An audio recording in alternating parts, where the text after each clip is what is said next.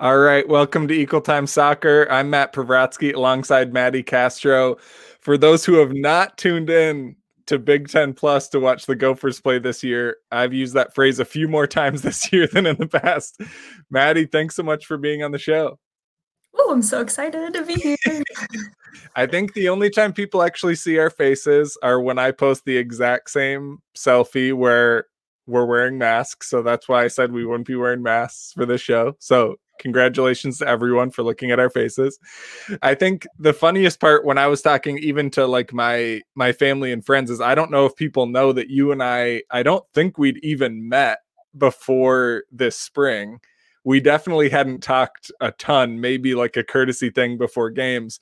So obviously i covered you as a player but just you, you know i had never interviewed you or spoken directly. So when you when you got asked or when you found out you might be calling games this spring. What was your first reaction, honestly?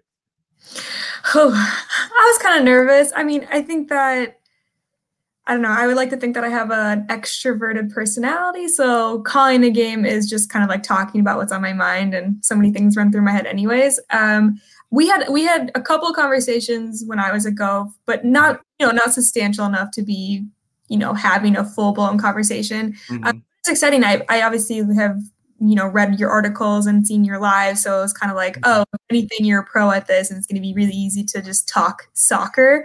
Um so i don't know it's exciting. The more we do it the, the more fun it gets I yeah think. you you were being really nice to me the last game we called you said you know matt's been matt's a pro he's done this a bunch it's my first time it's like i've never called games either. So it has been a fun experience to sort of learn on the job and it's maybe a little bit lower pressure because there's like no fans we're in a room by ourselves in like tcf bank stadium but you you know one of the best things about calling games with you is all of our conversations before the games all of our conversations at halftime when we're just bsing about the team. I've said before it's actually kind of hard to bs with people about this team because so many of the fans are like parents or it's like the coaching staff where like they're directly involved or it's like players.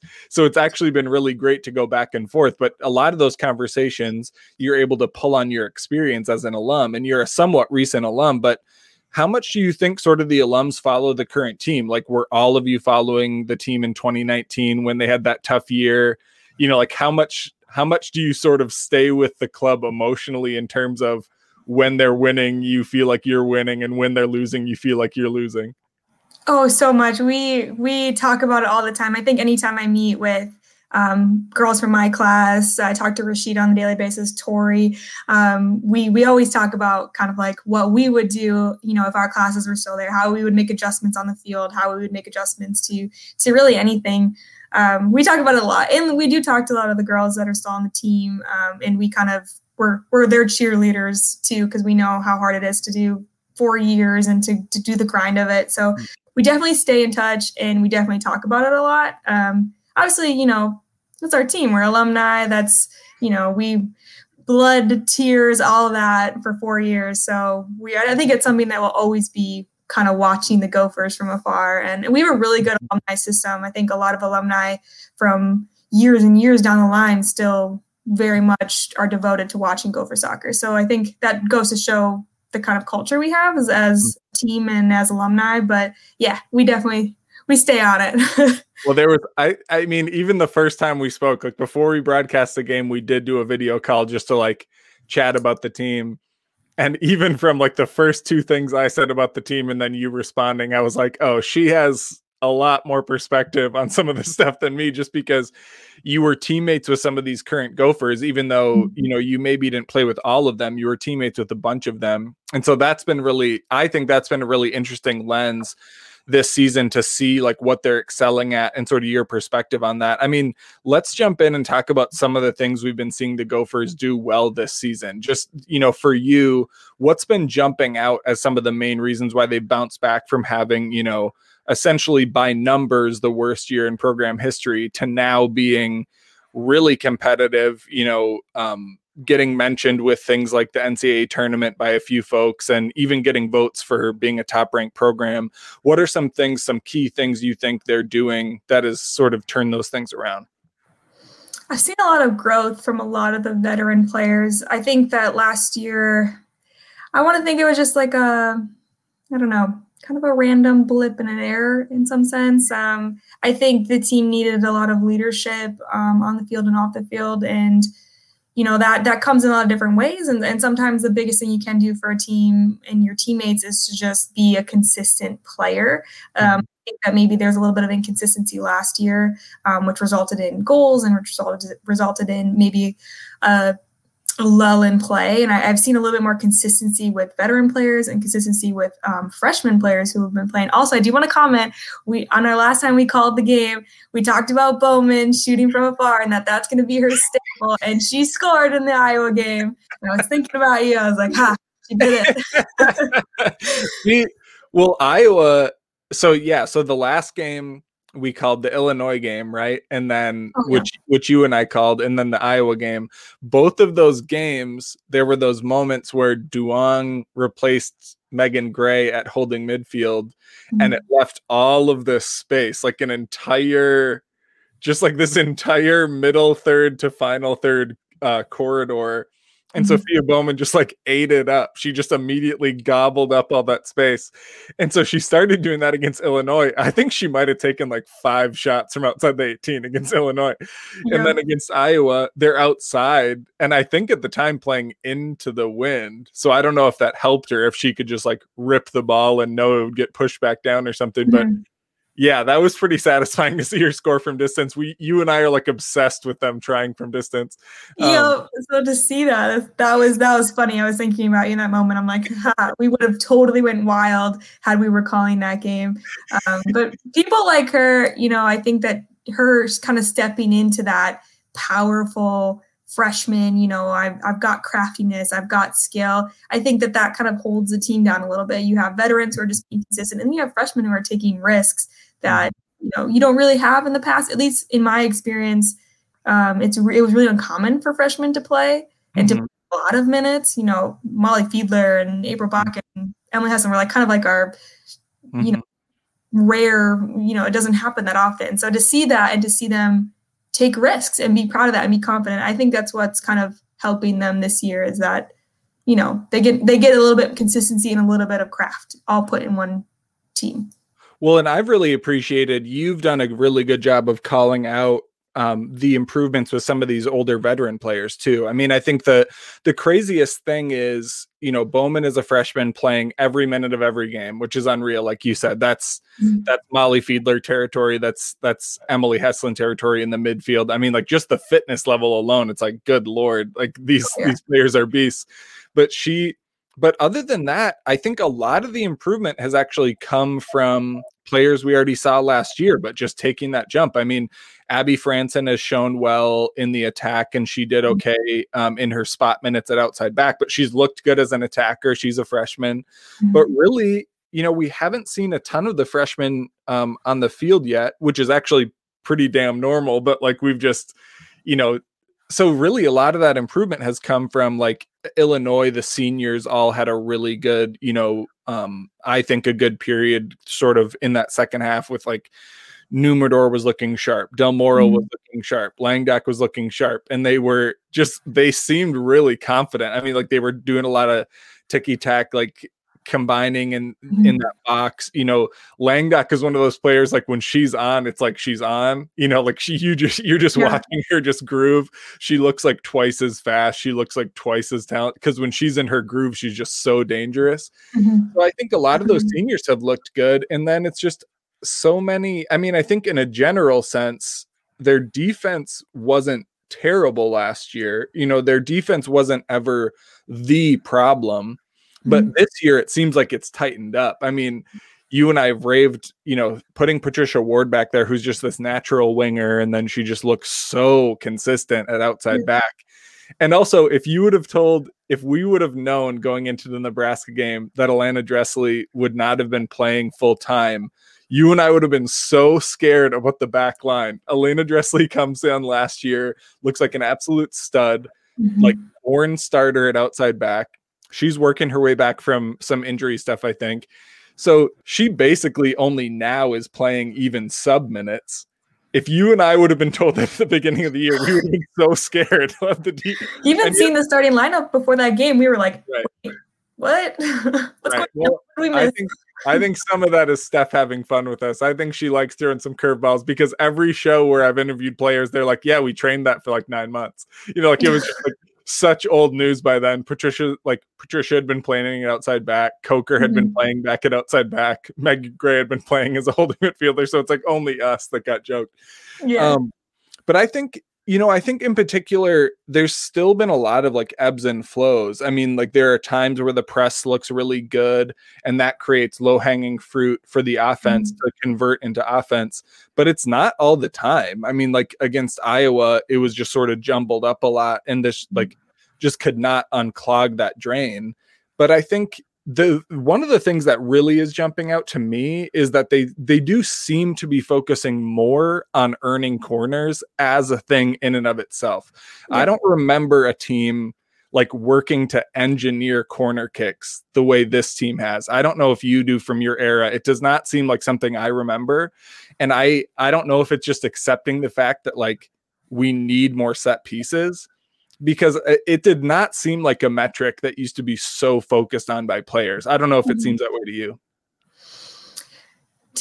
That's a hard one. Um, I guess I don't remember how often we earned corners. I think there was a period in my career that corners was something we went for because we had the height and we had the the skill on a on a set piece. But I definitely think that that's what's helping them a little bit is that getting getting to the end line and even if you're not getting a corner, you're still getting those crosses in. I've seen a lot Mhm. more of that play than I did last year. Um, and regardless, it's it's still getting them closer to a final third opportunity. Um, they do have really good, you know, Delaney's great in the air, Athena Mhm. in the air. You have taller um, Abby and You have other people that can get in the mix and actually cause chaos, and, and they're just consistent in that, you know, off of set pieces. So I definitely that's what's helping them. But I, I, I don't remember as much when I was a gopher if that was Yeah. really pushed for. And I and I don't know if it's I don't know if like that's part of finishing club. Maya Hayes, we can eventually get her on the program and ask her with her finishing club with these strikers. I don't know if like a small once every two weeks part of finishing club is also like, hey, earn a damn corner because we need a chance on goal. Because there there have been times where like Beisman in particular, I'm like, oh, she's or Ari did it too. Del Moral did it too, where I'm like, oh, you're just like working for a corner. Okay, just like trying to kick it off someone. Yeah, I'm like, hey, go go get that corner kick. I Um, can see it for sure. You know.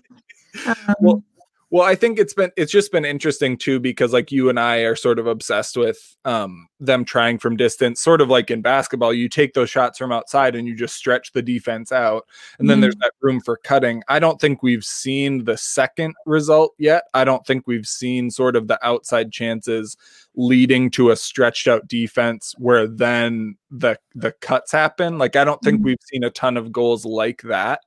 But it's it's sort of like you have to take those shots for the next team's defense to then sort of come out to you. So it's sort of a long term investment, maybe. Yeah, absolutely. And I also think that I think once the shots become a little bit more accurate, if they're if they're really testing the keeper, you know, eighty percent of the time, then the then at halftime, you know that coach is going to be like, all right, well, they're kind of mm-hmm. Killing our goalkeeper right now. I think we need to step up and put a little more pressure, and then that recognition to to, to do slip balls and get in behind is a little bit more obvious. But Mhm. I haven't seen them be so accurate on those far balls yet that Mhm. it would it would make a coach readjust their defensive line to account for that. Um, Right.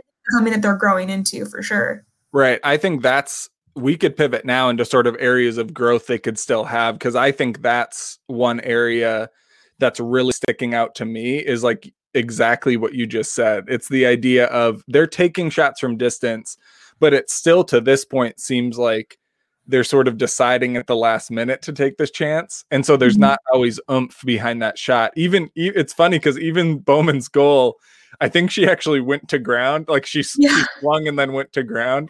And so she got she got good contact, but like maybe first game in the elements and it was really windy and I don't I don't know if it was slippery or whatever. But it is funny that like the time where she actually did get good contact, she like you know ended up going Yeah. down.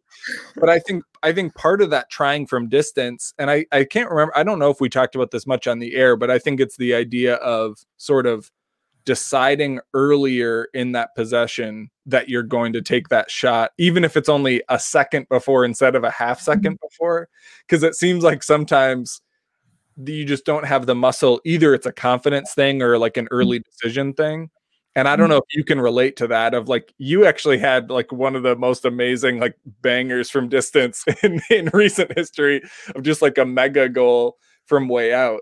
But is that part of it sort of getting it into your decision making earlier so that you're not sort of just last minute, oh whoops, I need to get a touch and like try from distance? Absolutely. You do have to kind of go into that with I'm gonna push the ball a little bit in front of me and get a good strike on it. I had um I had a couple of moments where that happened where you know I stutter step too much and then the ball's underneath me or it's just not in a good angle. Um, and then you know obviously I had my Rutger, Rutgers goal was which was just I like shooting from distance, so that was just kind of my forte. Um, but I remember a coach um, in a shooting practice, she told me, "Get the ball out from underneath you. Like make that decision right as you receive the ball to push it enough in front of you to really get a good strike on it." Um, mm-hmm. Something that I think she really, really stressed for us. So at least for my class, um, which a lot of us did like shooting from distance, um, we had that in the back of our mind at all times that, you know, make that decision quick and then push the ball in front of you so it's not underneath you and you're not hesitating. It's just right in front of you to make a clean, good shot. Mm-hmm. Well, and on the flip side, on that offensive third, I think another thing where they have shown some possibility for growth is in finishing because I think the chance creation has been been not to like the peak of the the recent gopher gopher history you know it hasn't mm-hmm. been to like the absolute apex where the the the press is creating you know three to five chances on goal even if it's only one goal a game or whatever but mm-hmm. it's been creeping up and they've had their chances and they've certainly outproduced chances compared to opponents mm-hmm. but there's still once in a while a time where like Beisman is doing so good at getting in position, but she's had a couple where they're just like right on the goal line or like Harper who's just, you know, busting her butt same way where they're doing so much to get right there. And mm-hmm. the ball hops like a weird way. It's like knee yeah. high or they or they're like you're on the wrong plant foot or something. But in terms of that like last second finishing, literally I'm on the goal line, but I just couldn't tap it in. Is there anything to do preparation wise to do better? Or is it just like put anything on this ball you can. Like, you know, how do you try and improve on that? Because I think they're doing 85% of the work. They're the setup is there, the ball's coming across the goal, and then we're looking yeah. at ah! we're, we're, like freaking out. We wish there could be a goal. But how do you know how do you coach that up? How do you train that up? Is it just is it just keep taking your chances and you have to like stay diligent? I mean, like what can you do? Oh, I would say adjust your timing. I know that sometimes you can't really account for ricocheted balls or, or deflections. Those are kind of unfortunate, but um, I think timing on a run, timing in on a cross, um, just kind of maybe reading the play just a half second before and kind of anticipating where that ball might go, um, had it not been deflected or had it not been, you know, kind of a weird wonky ball. Um, mm-hmm. there's a lot. There's a lot to say about having that poise under pressure. You know, you're gonna have those oh my god i have the ball in front of the goal. I need to shoot. I need to score. You know you have those feelings but i think you can kind of slow the game down by just thinking okay i just need to take a clean touch. I need to get that you know in a good position for me to shoot. So i would say timing and just being calm under pressure because mm-hmm. you know you have a lot more time than you think sometimes when you're right right. on those plays um but in the moment you're like i gotta get this ball off as quick as possible. Um, right. moments like that as a gopher I look back at tape and I'm like, oh my gosh, I had like two more minutes that I could have held onto the ball and actually got a good shot. Um, so I think that would be that would be my advice to any ghosts that are finding finding themselves in that position. Is, is someone is someone sending you film to haunt you, Maddie? When are you looking at this tape? Oh yeah, no, that's when I was a gopher. I watched all the tape, but oh, anytime yeah, yeah. anytime they do have replays and I watch, sometimes I'm like, oh no. there Go have been time do it differently there have been times this year where someone had a second more than they thought like i can't mm-hmm. remember if it was ari or someone else where i was like oh you actually could have oh you could have but it is it, i think uh, the funny thing this season too actually it happens more than just this season but it's like we've had so many of these games where the gophers don't score first or they don't score until the second half or they don't mm-hmm. score until late whatever it would be and so there's this like ongoing anxiety that comes with a tight game or a tie game. So there's never the floodgates moment because they're always either coming from behind where they're responding to the moment mm-hmm. or like against Iowa where on paper they should win that game, you know, like they quote unquote should win that game. Yep. But they don't score until the second half. So they haven't had the game where they get on early and then because the other team is pushing to come to get their own attack that there's space for them to sort of put in the second and third goal. So I think mm-hmm. part of the finishing thing too is that like everyone feels the weight of the game on every ball mm-hmm. whereas I like a few of these games they've played well enough to win by multiple goals. I mean, the yep. funny thing is even against Northwestern, you know, after Northwestern scored into overtime is like the best you could see a team play at any level. I mean, like they were just yeah. crushing it. Like they looked so good.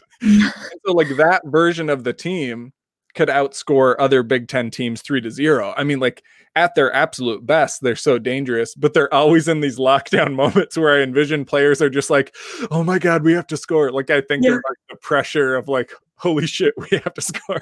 Yeah. well, and one other, so one other thing I I definitely want to talk about is against Illinois and then against Iowa. There was sort of a return to form that we sort of worried about after last year, which is Katie Duong shifting to holding mid. In part, I think as a trade for I maybe defensive consistency or maybe just like she has the decision making to play well there, and so shift her from like a, a 10 or an 8 back to a 6 Mm-hmm. But then the trade off, I think, is then you're sort of um, trading kind of a higher floor lineup, maybe for a lower ceiling lineup, maybe. Mm-hmm. And so it's kind of like the reason Bowman has been chewing up all of this turf is because Katie's playing all the way back. And then Ari is not like a ground coverer, she's a facilitator. You know, like she's mm-hmm. she's more of like a really nice pivot post where like she can take and and redistribute.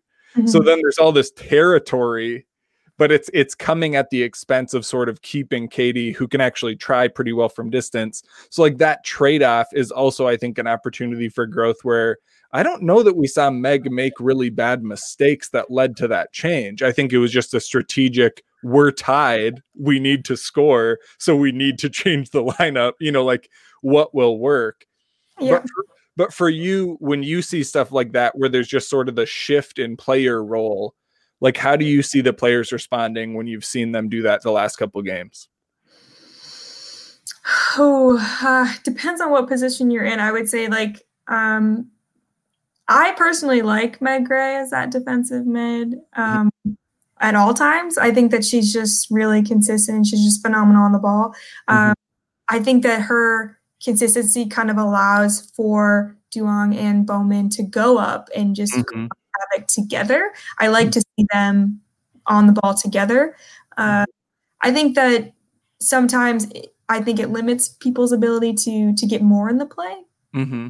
When you when you adjust the focus of um, going forward or, or, trying to get Bowman more in that central position, you know.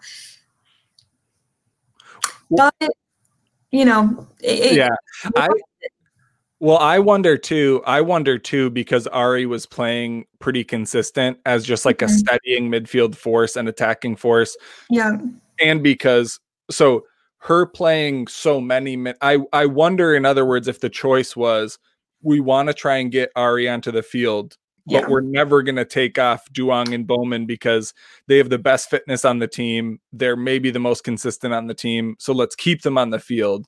And mm-hmm. then Meg ends up being sort of just by default the one who ends up having to come out because, and part mm-hmm. of the mm-hmm. reason why I think that is because Meg ended up getting minutes up top against Iowa where she has played in the past. And mm-hmm. as soon as she was up there with Beisman, I was like, oh, wait, I forgot. I also really like this. I was like, I was like, wait a sec, because you and I both love Meg Gray as a holding mm-hmm. mid now. I mean, I'm obsessed. I'm obsessed with with Meg Gray on this team. By the like, people know that at this point. Yeah. Like, there's she is like an equal time favorite.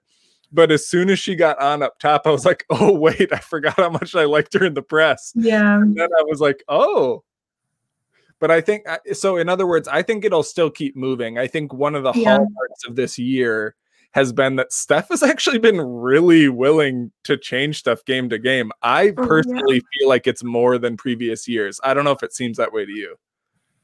Oh yeah, absolutely. I I think that in my my career, we really only we had 13 players, 13 to 14 players that went in, and there wasn't even a lot of movement with those positions. Even though I was a lot of a utility player, and there are other players that were utility players, I almost always knew what what it was going to look like, like that I was going to be forward for that game.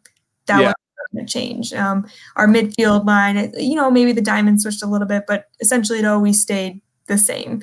Um, that could just be, you know, back then we had Josie Stever and Molly and Emily. We had very consistent, phenomenal players out of this world. Um, Mhm. I think that, that that's why things stayed most of the same. Um, I think with I think it's a good thing sometimes to have a lot of different players that that have a lot of different skills that you know they're not the superstar but there's so many good consistent players that you you bring the level up regardless. I think that you're seeing a lot more utility in all players than just a couple. Um, i think with ari i would i would like to see her play a little bit more forward actually. Mhm. Just Mhm. because you know she is not going to be that player that's going to body up girls and you know receive balls in and turn people, but she's going to be really good slipping balls in with Mhm. especially Bowman and Duong and just being able to move the ball for the forwards and, and, create more opportunities. Mhm. Um, I think if I was a if I had a preference for a lineup, um, I'd definitely keep Meg as that defensive mid, and then love to see Bowman and Duong and Ari as kind of their own triangle up top. Mm. I think they just they're all so silky on the ball that I think they can create a lot of opportunity. Um, but I do like that coach has been very versatile with how she's playing certain people and and how she's putting certain people with certain people and mixing it up a little bit. I think that's good for them. Right. Well, I think, and I think sort of the historic lineup you spoke to, I think after Stever graduated, you know, like all Big Ten quality midfielder, I think by Mhm. the time she graduated, I think the front six did have a decent amount of rotation in the sense that Fiedler and Heslin weren't coming out unless there was some like literal bone sticking out of their leg. But Yeah. they, but I think in general, that bigger rotation still had a lot of predictability. Like you said, there Mhm. was the 30 minute sub point, there was, you know, and then the second half, maybe it was the 25 minute, whatever it would have been.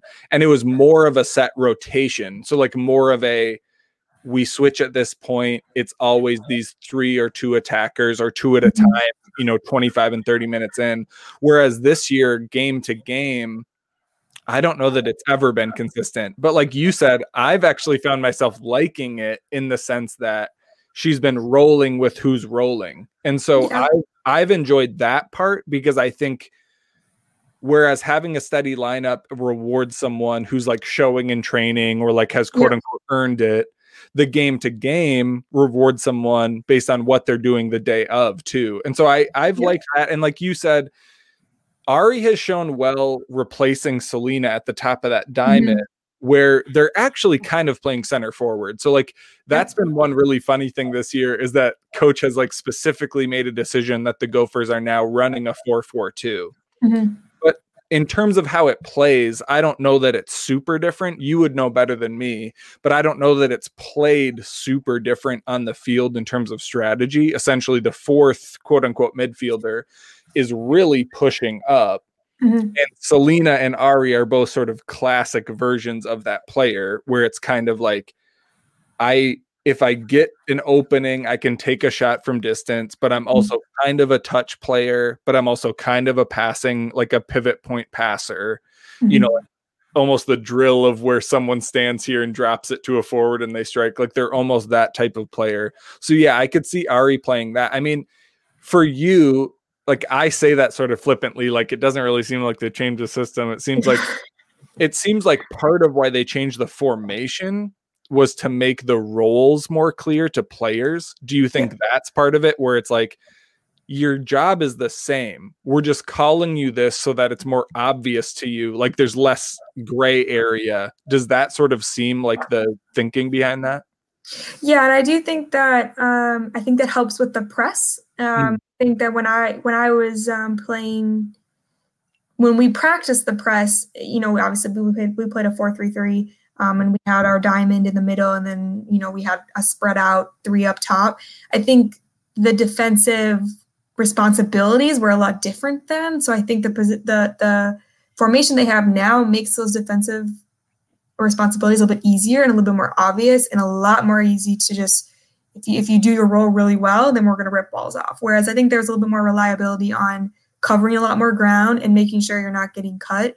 Hmm. Um, so I think that switching to a 4 4 2 kind of eliminates a little bit of that responsibility, makes it easier to sit into the press, especially having freshmen be in the press. Um, right. it helps them out a little bit to have a little bit more solid positioning, um, not as much worried about covering a ton of ground, even though they can, but you know, being able to just be in their positions. I think that kind of helps them out a little bit, and that's why we've seen the press a little bit stronger than we did maybe last year. Mm-hmm. I don't know if we really saw the press be as beautiful and as amazing as it can be last year. I think that's what kind of hurt them a little bit.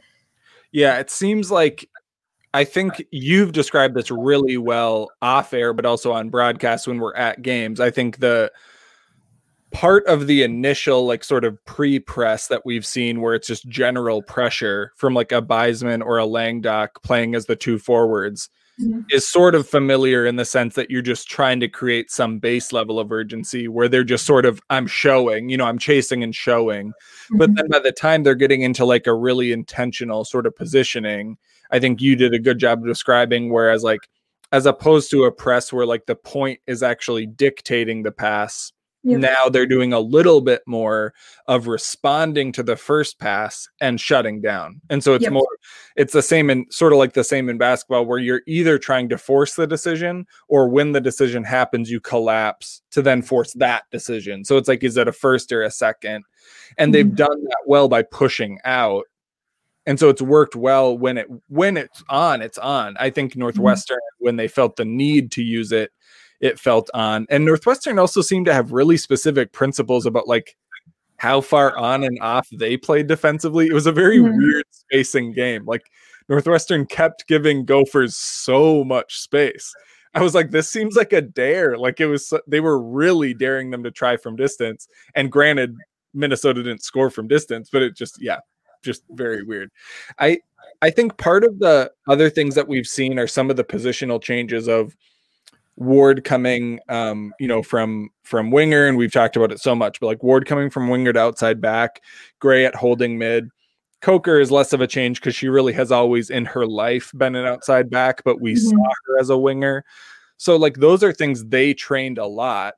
So for you as a player, what do you remember about like internally those position changes that are happening sort of in the training ground that then you know like is that super com like to me you know we reacted so strongly at the first game of like holy shit they changed positions i'm going crazy.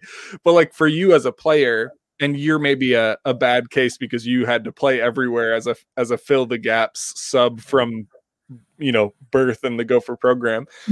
But how you know how common are those positional changes for players when they're making the jump both from high school to college but then even when you're in college and they're trying to figure out where you actually fit now that you're on campus? There's definitely that, you know, sometimes when you're a midfielder in high school and then you get to college and you're they're like, nope, we're gonna put you somewhere completely different and just train that. Is it's, I think that if as long as you're getting a lot of exposure to different types of players and different I would say like coaches, because coaches tell you different things about when you're a forward, when you're a midfielder, when you're a defender. Um, I think for Patricia's case, training as a defender for so long gives you the confidence to make that adjustment from an outside forward to an outside defender. It is it's a mm-hmm. little bit difficult to do that on the fly. Let like let's say, you know, she started as a forward and then they're halfway through the game like, okay, you're going to play a defender. There's a little bit of different mentality that you have when you're playing those positions. They're ju- they're just they're different. Their expectations are different. Um, so I would say being able if you were to switch and there's plenty of players who have just switched to different positions. You know, Athena is another good example of somebody who played midfield, played forward, also played defender. I think having many minutes in that position and being able to train that with a lot of different players next to you gives you the confidence to go in there and not really think twice about having to be a defender when you just, you know, played as a midfielder two games ago. Right. Um, I think that just being able to train in that is the most comfy thing in the world. It, it's the worst thing in the world when they're like, in the middle of the game, okay, you played forward in the first half, but we need you to step back as a defender. Um, I remember being like, okay, had to go from scoring to I have to lay out after you know every single time someone dribbles past me. It's it's a different mentality, that's for sure. But um, I think that both of them have done a really great job. All defenders and all people have played different positions than we've seen in the past, settling in and being confident in that. And I think that goes to the fact that they've they've been training many minutes in practice, just getting those reps down and getting those, you know, different opinions from everybody, being able to settle in and adjust. Right. Well, and I think we're only getting to the point now where some of those changes are starting to now flex. So, like mm-hmm. Elena Dressley's coming back. So, Co- Katie Coker and Patricia Ward, who both have played entire games, many entire games at outside back.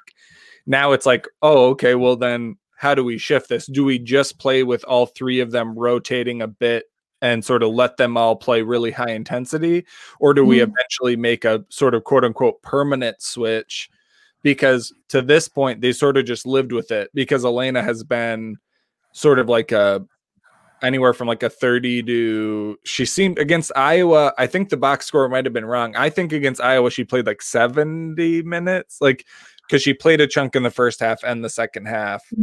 so we're getting to this point where it's like well, now are people switching back? Because, like you said, it's going to be. Are we going to see like Patricia up top? Because they've really liked. Patricia seems to have stuck back there. I mean, like I don't know, and like and Coker's look so good too. I mean, it's not a bad thing to have three really good outside backs, but it's just mm-hmm. gonna be mm-hmm. funny, I think. Um, yeah. I, I, like Patricia as a forward. Um, yeah and I also like her as a defender, so I have mixed thoughts about that. Um, I think she's done a phenomenal job in the back, stepping in, especially having not as much experience in the in previous seasons being an outside back. Um, and I know how difficult it is in the press to be an outside back, mm-hmm. but I love her crappiness on the ball as a forward. You know, she brings a lot of that physicality that we need a little bit up top. Um, and I also love Elena. I think she's a very consistent, powerful outside back. So. Mm-hmm if I had a preference, I would say to put Elena in as much as she can and then yeah. keep pressure up top because I just I she's a dominant forward and can be a dominant forward given the time, you know, that she can spend up top. Um, well, yeah, that's tough. and I think I think too what we might see is similar to how because Meg Gray had been taken out against Illinois at holding and then against Iowa, it was like, oh wait, why don't we put Meg up top and just see what happens. And maybe yeah. that was a let's hold a 1-0 lead move, but I actually think that type of thing could end up happening with Patricia if for instance or with Coker to be honest, but I think mm-hmm. Patricia was more of like an a like more of a winger than Coker. Coker just mm-hmm. could play well up there cuz she's an animal. But like Patricia I I could see it being where in these substitution things where Elena comes in and then if there's an opportunity to move Patricia up for like a, a chunk to mm-hmm. sort of see how is Patricia working with this new attacking group? Like how is Meg Gray working with this new attacking group compared to last year? Because as much as we talk about like there's not that many freshmen playing, Beisman didn't play last year because she was mm-hmm. on medical redshirt. That's a ridiculously different lineup. Mm-hmm. Ari was hurt for part of it and she also just you know was not at her very best the same with so many players last year. Mm-hmm. she looks so solid this year. So like the group is different. So it could be different like you said getting patricia up there does it work? D- does mm-hmm. it add a dynamic? Does meg gray add a dynamic? So it's kind of it'll be interesting to see especially because this road trip is frankly really brutal. So it's not exactly like an experimentation time yeah. uh, Penn State and Rutgers, the two highest ranked teams in the conference, we're excited for this road trip, but I I'm also very scared. Only yeah, because... I'm so curious. um, so curious to see how this goes. I I actually think they've shown a really high floor. I actually think they could win either or both of the games. They would just be having to play at their max. You know, like if oh, they oh, yeah. play to their potential, those could be good games. I mean, they could also lose. It's a road game to the East Coast during COVID, playing outdoors. Like it could suck, but I they oh, could yeah. win. yeah, that's that's kind of the beauty of this this series is that sometimes you go into that series fully prepared and you come out with a loss. Like my senior mm-hmm. year, we Penn State 2-0 and we mm-hmm. were a mm-hmm. good. Sometimes you go in and you sweep the whole thing. It, it, it really depends, and that's kind of why I'm right. so excited because you know, I, I don't know how it'll go. It, it really yeah. depends on how how they view this series. If they go into it like we're gonna go balls to the walls, no one's stopping us, I I can see right. them phenomenal this series. But if they go right. into it, oh, we're playing Penn State, we're playing Rutgers, like that could hurt them a little bit, you know? Right.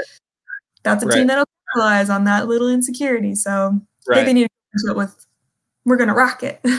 I think I yeah, I hope they go in being like, hey, we just won a road game. Let's go rock and roll. I I hope they throw a few elbows. I hope they throw a few shoulders. I hope they get scrappy because the thing is other teams have actually used that on them a lot. Maybe because mm-hmm. they're generally smaller. The team as a like a as a whole is not that big and is not like you have you have some smaller players, you have a like a few players who have or have sort of a lighter frame and so other teams have actually played pretty scrappy with Minnesota, even though there's not like a ton of like superstars to be targeted. They've just generally yeah. played really sort of I'm gonna knock you on your ass. Mm-hmm. And so mm-hmm. I would love if Minnesota got a little spunky and used you know Beisman, use your frame. You know, Athena, throw yeah. some throw some bows. Get get physical. I want to see it. Yeah. I think Bowman is like a secret under the radar possible enforcer because she has. A, I think yeah. she has a good frame. So yeah, enforcer. That's a good word. They need to they need to shake up Penn and Rutgers well, a little bit. Well, Beisman. I mean, Beisman has that role because she is yeah. so like her physicality is so she has such great speed and strength. She'll mm-hmm. always be the dream enforcer. But I think she needs to take some of these kids under her wing and show them what's up. Throw some bows. Yeah. Well, I think just gotta one, get started. one other change I think we do really need to talk about, just because it was pretty dramatic, is that keeper. So, in the sense that changing keepers is a pretty big deal. So, we already talked about this. So, this is a big deal in part because Maddie Nielsen was a consistent starting keeper in the sense that like she was very capable, started for multiple years, had her mistakes like any keeper has, including like mis- like that led to goals, which again, mm-hmm happens to a lot of a lot of keepers but she'd played for several seasons won the big 10 tournament you know defensive player of the year but i actually thought the first choice even the first game to split time was a really it felt dramatic to us only because we haven't seen a keeper share before i think other mm-hmm. teams probably play second keepers more than we have seen or more than i have seen yeah. I, I just don't know that it's ever happened in like the modern era of Gopher Soccer. So to us, it felt like pretty dramatic. We were like, holy shit. Yeah. Megan Plashko's going up for the second half. And she has looked really solid. And now, mm-hmm. now Plashko is starting after a couple of kind of unfortunate goals against Michigan. So Plashko is now starting. And even Plashko said on the show we had this week, she just or last week, she said mm. it was it was honestly even weird for her. You know, splitting time is weird for keepers. Being a keeper is weird. You're yeah. in your crew like she and Maddie and and Anna are this keeper crew, you know, working mm-hmm. with Ali Lipscher before and now working with Tara. It already is a weird situation. You're like mm-hmm. you're competing. There's only one person who can play at a time. So you're friends, but you want to play, but you want to cheer on your teammate. I mean, it sucks. Like being a keeper would suck. Yeah. so now now now Plashko has been playing and she said part of, you know, you mentioned her confidence on the field and she did say part of why she's feeling more confident is when your role is more defined, you just get more confident. So she has mm-hmm. said that like since she's been starting, then she feels more comfortable because it's kind of like predictable. Like you said, what's my role going into the game? What's my job? What am I supposed to do? All that stuff. By mm-hmm. the way, Megan Plashko is like very fun to talk to. She's like the most out like honest spoken player maybe in my history of covering the team. So if folks didn't watch that show, they should. She was super honest, including about like when she wanted to be taking classes and not. She was hilarious. But but that's a really tough situation. But like so coach made that decision and now now Plashko's been playing Mm-hmm. But for, but for you as a team, like when changes happen that way, obviously Maddie's still here. I mean, like if there's one injury or one bad thing that happens to Plashko, Maddie would immediately jump in and like need mm-hmm. to start. Maddie has won games before. She's a consistent teammate. You know, like she's been around. I'm assuming a pretty positive presence in the locker room. So for you as a teammate, when those changes happen, how do you how do you help support sort of both people in that situation? It's like we want to cheer on Megan, she's playing, and Maddie is still here. She's won us games before. We like her. She's our friend. She's our teammate. But like, how do you both do sort of both at the same time? You know what I mean?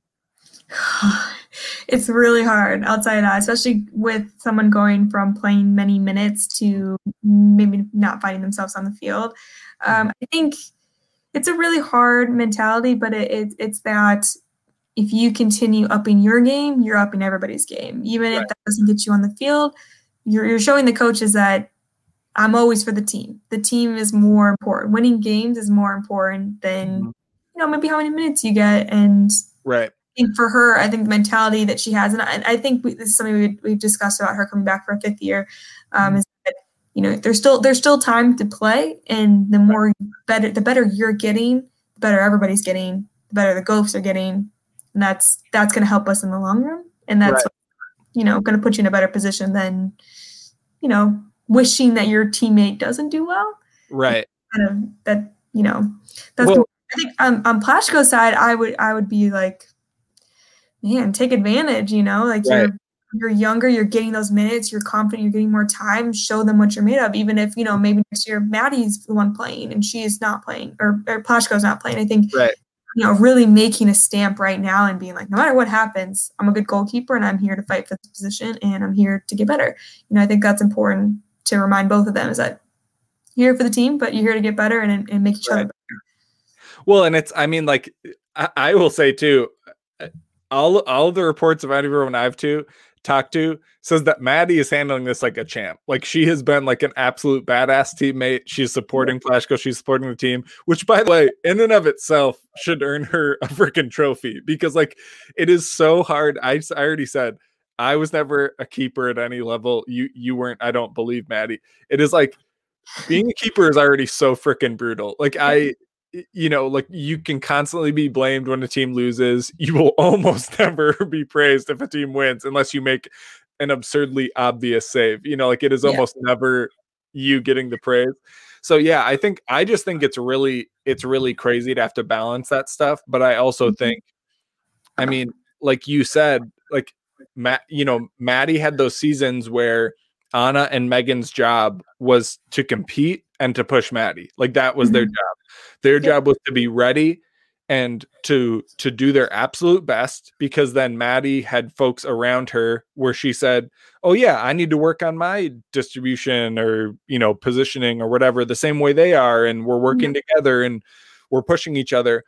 And she's in that same boat now. So I mean like credit credit to her for dealing with that transition because frankly, it's not easy and it's not easy for anyone. Like plenty of players have like quote unquote like lost spots or change spots or change mm-hmm. position and it's not Absolutely. easy but yeah i re- respect respect to them because i also keepers i can't imagine going through that so it's it'd just be wild yeah all three of them are fantastic people so oh. it doesn't surprise me um, I, I i mean obviously i play with maddie i think she's just a yeah. Phenomenal human so it doesn't surprise me that she's taking it like a champ and i yeah. know I know she's going to be in practice just busting her butt off, trying to get better. And that's all you really need out of a teammate is someone who's going to raise the level and, you know, keep keep doing that every practice, day in and day out. Well, and we talked about how hard it is to be a keeper.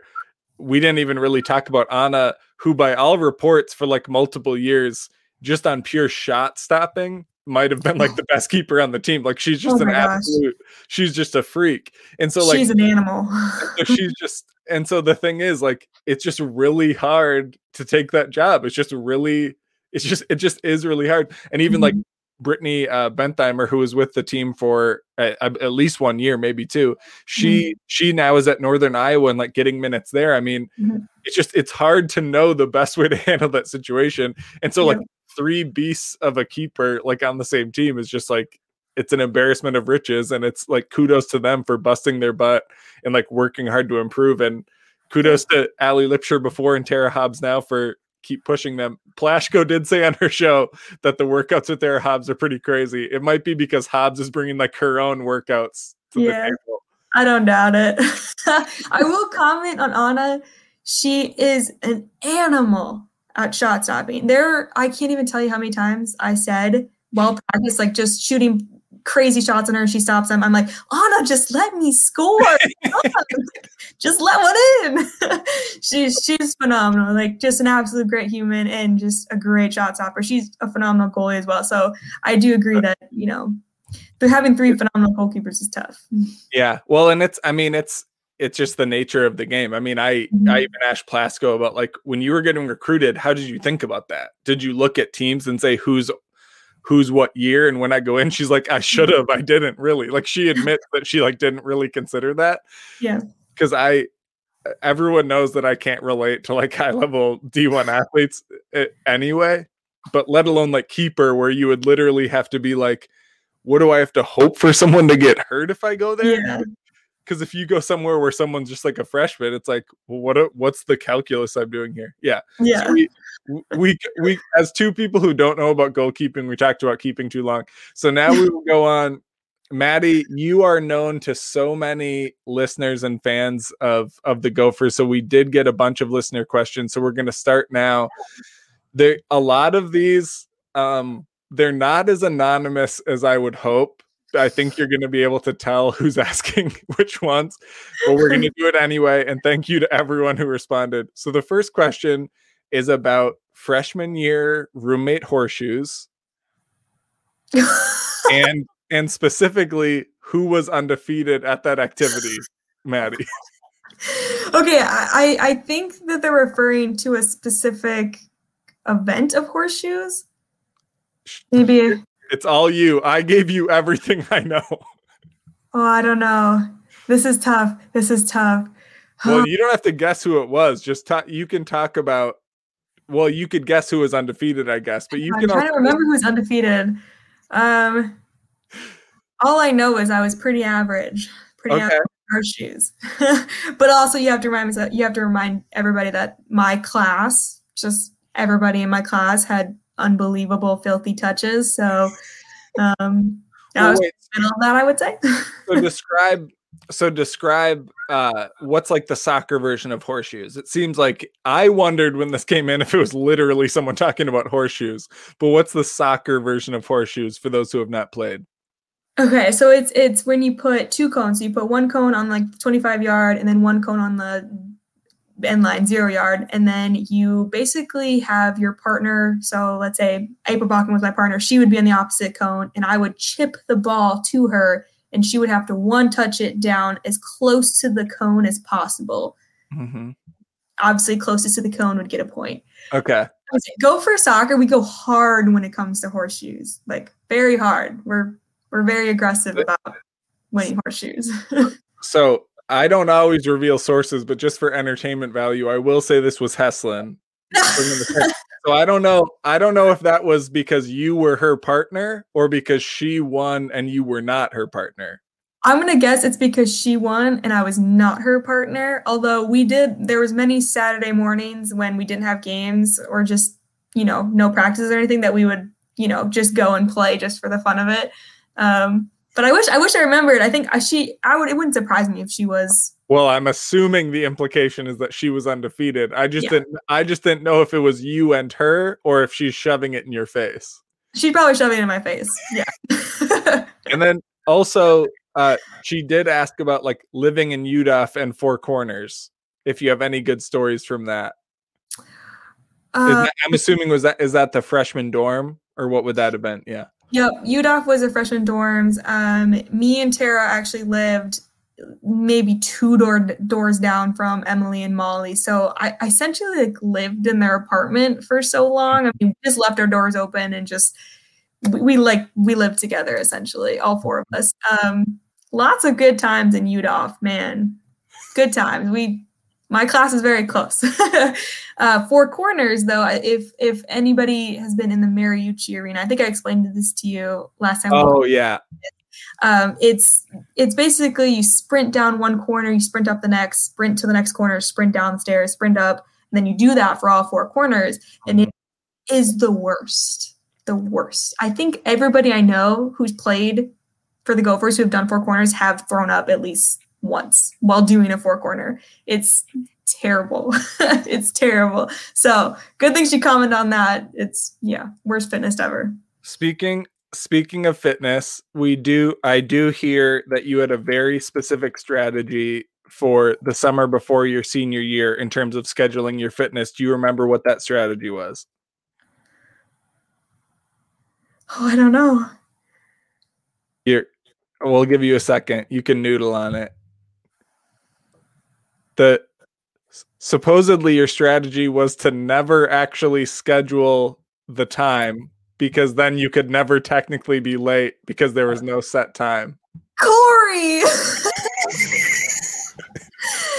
yeah, so um that sounds by the way, Maddie, that sounds like a Matt move. That doesn't sound like a you move. That sounds like a like for those who don't know, Maddie is like a top student who's applying to PhD programs right now and was a top division one athlete who worked out diligently her entire life.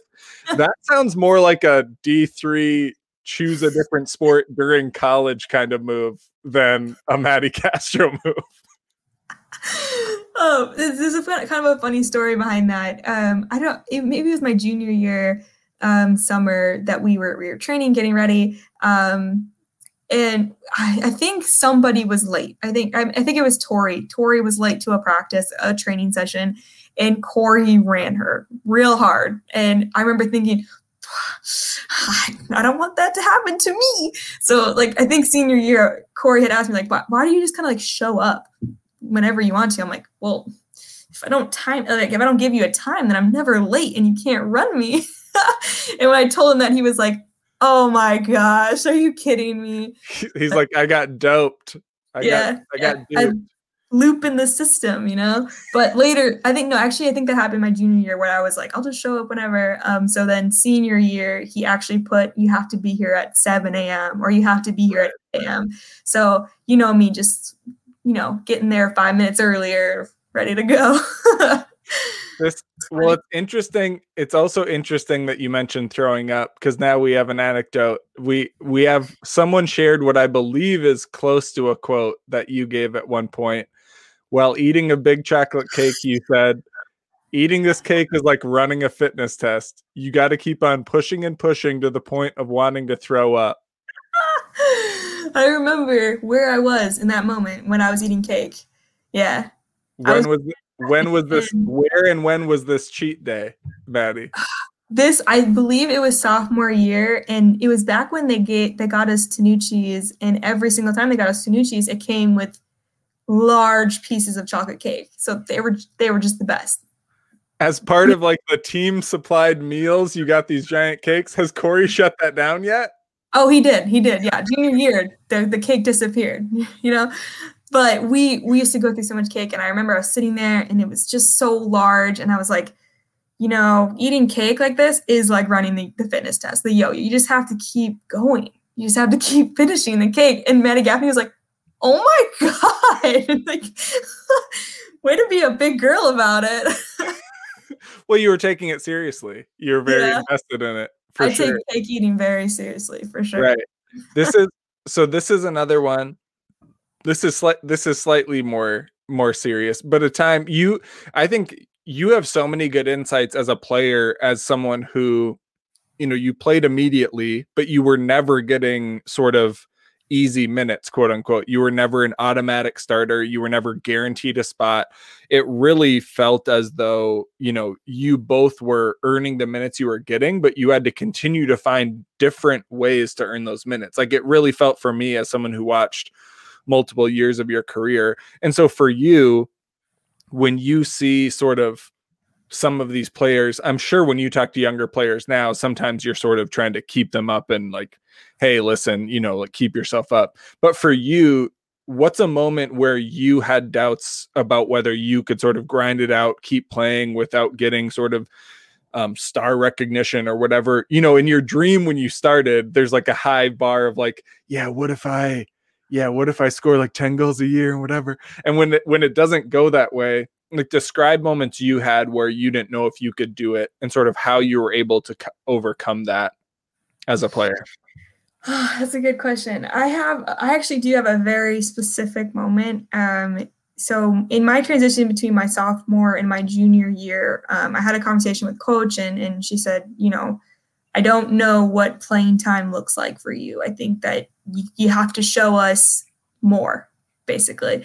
And and for folks for folks who don't know, that's actually kind of I don't want to like well I don't I don't think I'm blowing any hints here. When a coach says that to a player, that's actually kind of a way of saying like if you want to quit, you could quit. Like yeah. That's kind of coach speak for if you don't want to play anymore, you're good. Yeah. So which is brutal. Which is brutal. Yeah. The, the worst thing you can hear when you're when you're you know really in a, in a point where your confidence is not too high, right. um, and you know that that was a hard moment for me. But I, I I remember looking at her and I was like, you know what, I'm, I'm gonna I'm gonna show you I'm gonna show you wrong. I'm I think that I'm I'm gonna play next year. I think I'm gonna I'm gonna come back and I'm gonna show you what's up. And I went to Corey Peterson that day, literally right after my meeting, and I was like, all right, I need to shock the world. I need to show everybody what I am capable of. And, you know, maybe I only believe in, maybe you only believe it. Now we gotta we gotta show the world what's up. So I spent hours with Corey, hours on the field, working with Crystal overtime, asking Tori to to help me lay out and do all those big things. And you know, going into my um, sophomore spring is when I actually got my first opportunity to get on the field. Um, I had played in I started as a as outside back for all four of our spring games. Mm-hmm. Um, played many minutes in our fifth one. Um, and then, you know, summer, grinded it out with Corey, showing up whenever I wanted to, never being late, doing all that. And then junior year came and I felt really good. I was dominating practice. I was really, you know, I had really good, you know, feedback from the coaches. And we get to our first game against, oh man, I don't know, Kansas team. I, was it Iowa State? No, junior, it was junior year. Junior year, yeah. I think it was like I think it was like Kansas State that we played our first. Oh, game. sure. Um, and I was like one of two people who didn't play that game.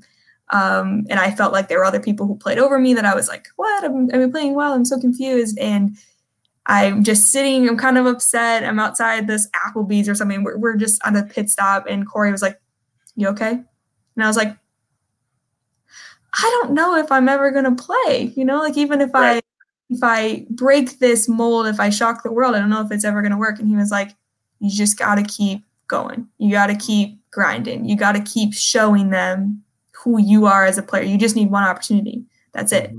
And then a game later, we played NDSU and I came out flying, and coach was like, that's when I saw you. That's when I mm-hmm. saw you play the way I thought you could play. And from then, I played in almost every single game after that, and then mm-hmm. went on to start in my senior year. And looking back on it, I think that moment, talking to Corey in that moment, was you know so keep going, keep keep fighting. You're almost there.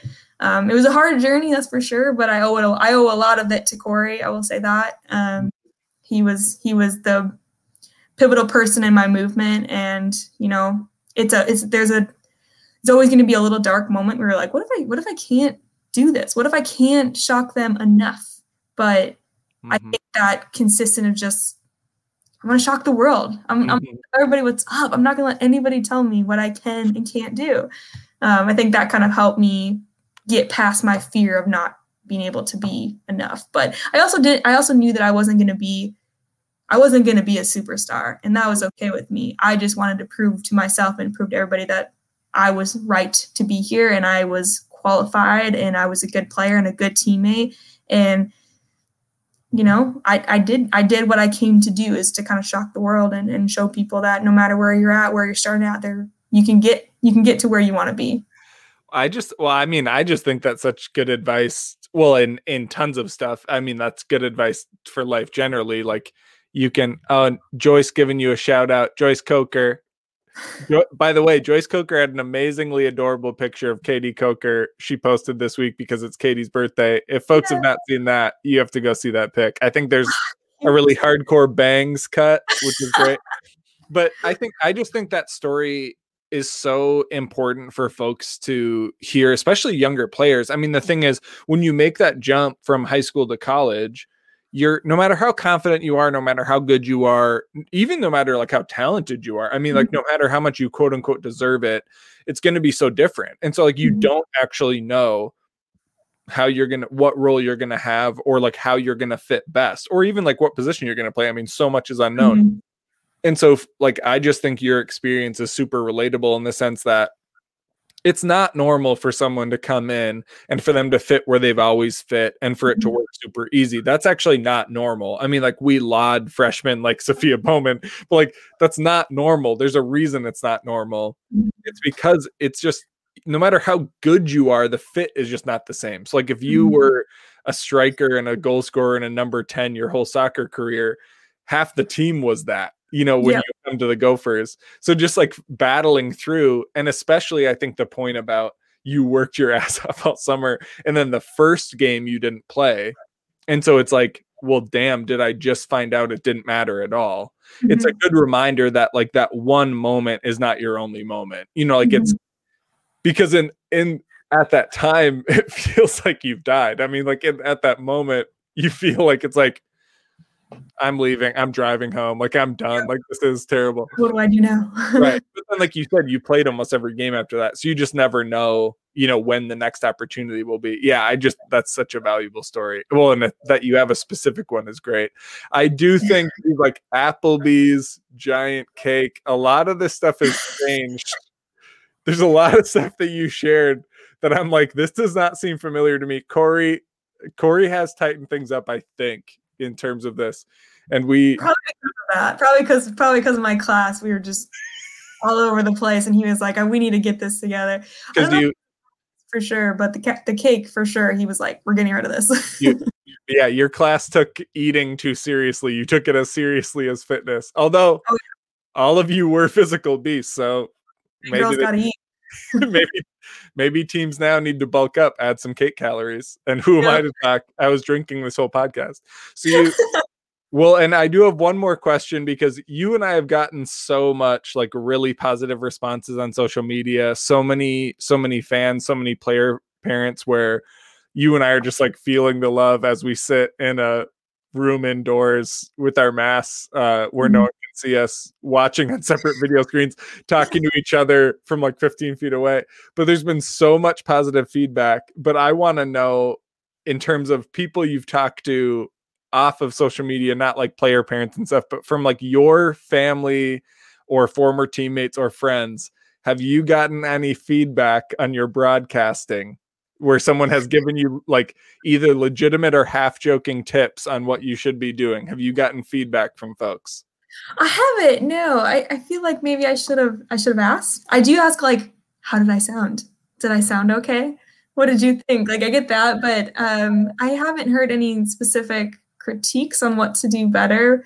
Um, I do get shout out to Catherine Billings who texts me every single every single game I call and says like you're so cute or i like hearing your voice that always hypes me up um, but i haven't gotten any specific critiques per se my so my, my twin brother who did the cooking show with duong and bowman is easily my most honest and frequent um, critiquer but he gave me honest feedback that was more specific but my mom also did tell me she was like you did great but sometimes it did not seem like you were responding to Maddie when she would say something. So I did get I did get good I did get good motherly feedback that I've been trying to incorporate. So all, all of the player moms are huge followers of our work, but I also tell people my mom is also a follower a follower of this work. So it's a very parent mother centric uh, vibe in in this crew. And to to some I mean we have sort of hinted at this. We are really excited that the possibility that games could be outdoors at a large. I'm the way I'm protecting this jinx is by not naming the venue. a large outdoor football-based venue on campus at the U of M is is theoretically where we could see some Gopher soccer games. Maddie and I are already pre excited and thrilled and losing our minds at the possibility for games to be played at such a venue. We do not know yet if it means that fans could be there, but there have been updated guidelines from the governor, and the theoretical outdoor football based venue is very big. So we are we are hoping that could be the case. The last three games for the Gophers are the end of March so they have their they have their road trip at Penn State and at Rutgers this weekend. Then they're back home uh, for a road for a for a home stand of three games in a row against Maryland, Purdue, and Wisconsin, I believe. So, Maddie, this is easily the longest live show we've done. You you stuck it out, although you've had to deal with me for each two hour plus broadcast, so you've been through much worse. But thank, I have so much fun though. well, thank you so much for joining us. For folks who want to follow, the Penn State game on Thursday is on Big Ten Network, the big Big Ten Network. So through like your cable subscriber, not through Big Ten Plus. We will continue to help you navigate the weirdness of subscriber matrix that we live in. Um, but otherwise, Maddie, thank you so much. It's been such a blast calling games with you this spring. Uh, uh, unfortunately, your your PhD uh, pursuits and career pursuits mean that we may not be able to call games again after this spring. But it's it's been such a blast, and I there's still three more games to go, so I'm so excited to do those. Thanks for joining tonight. Thank you.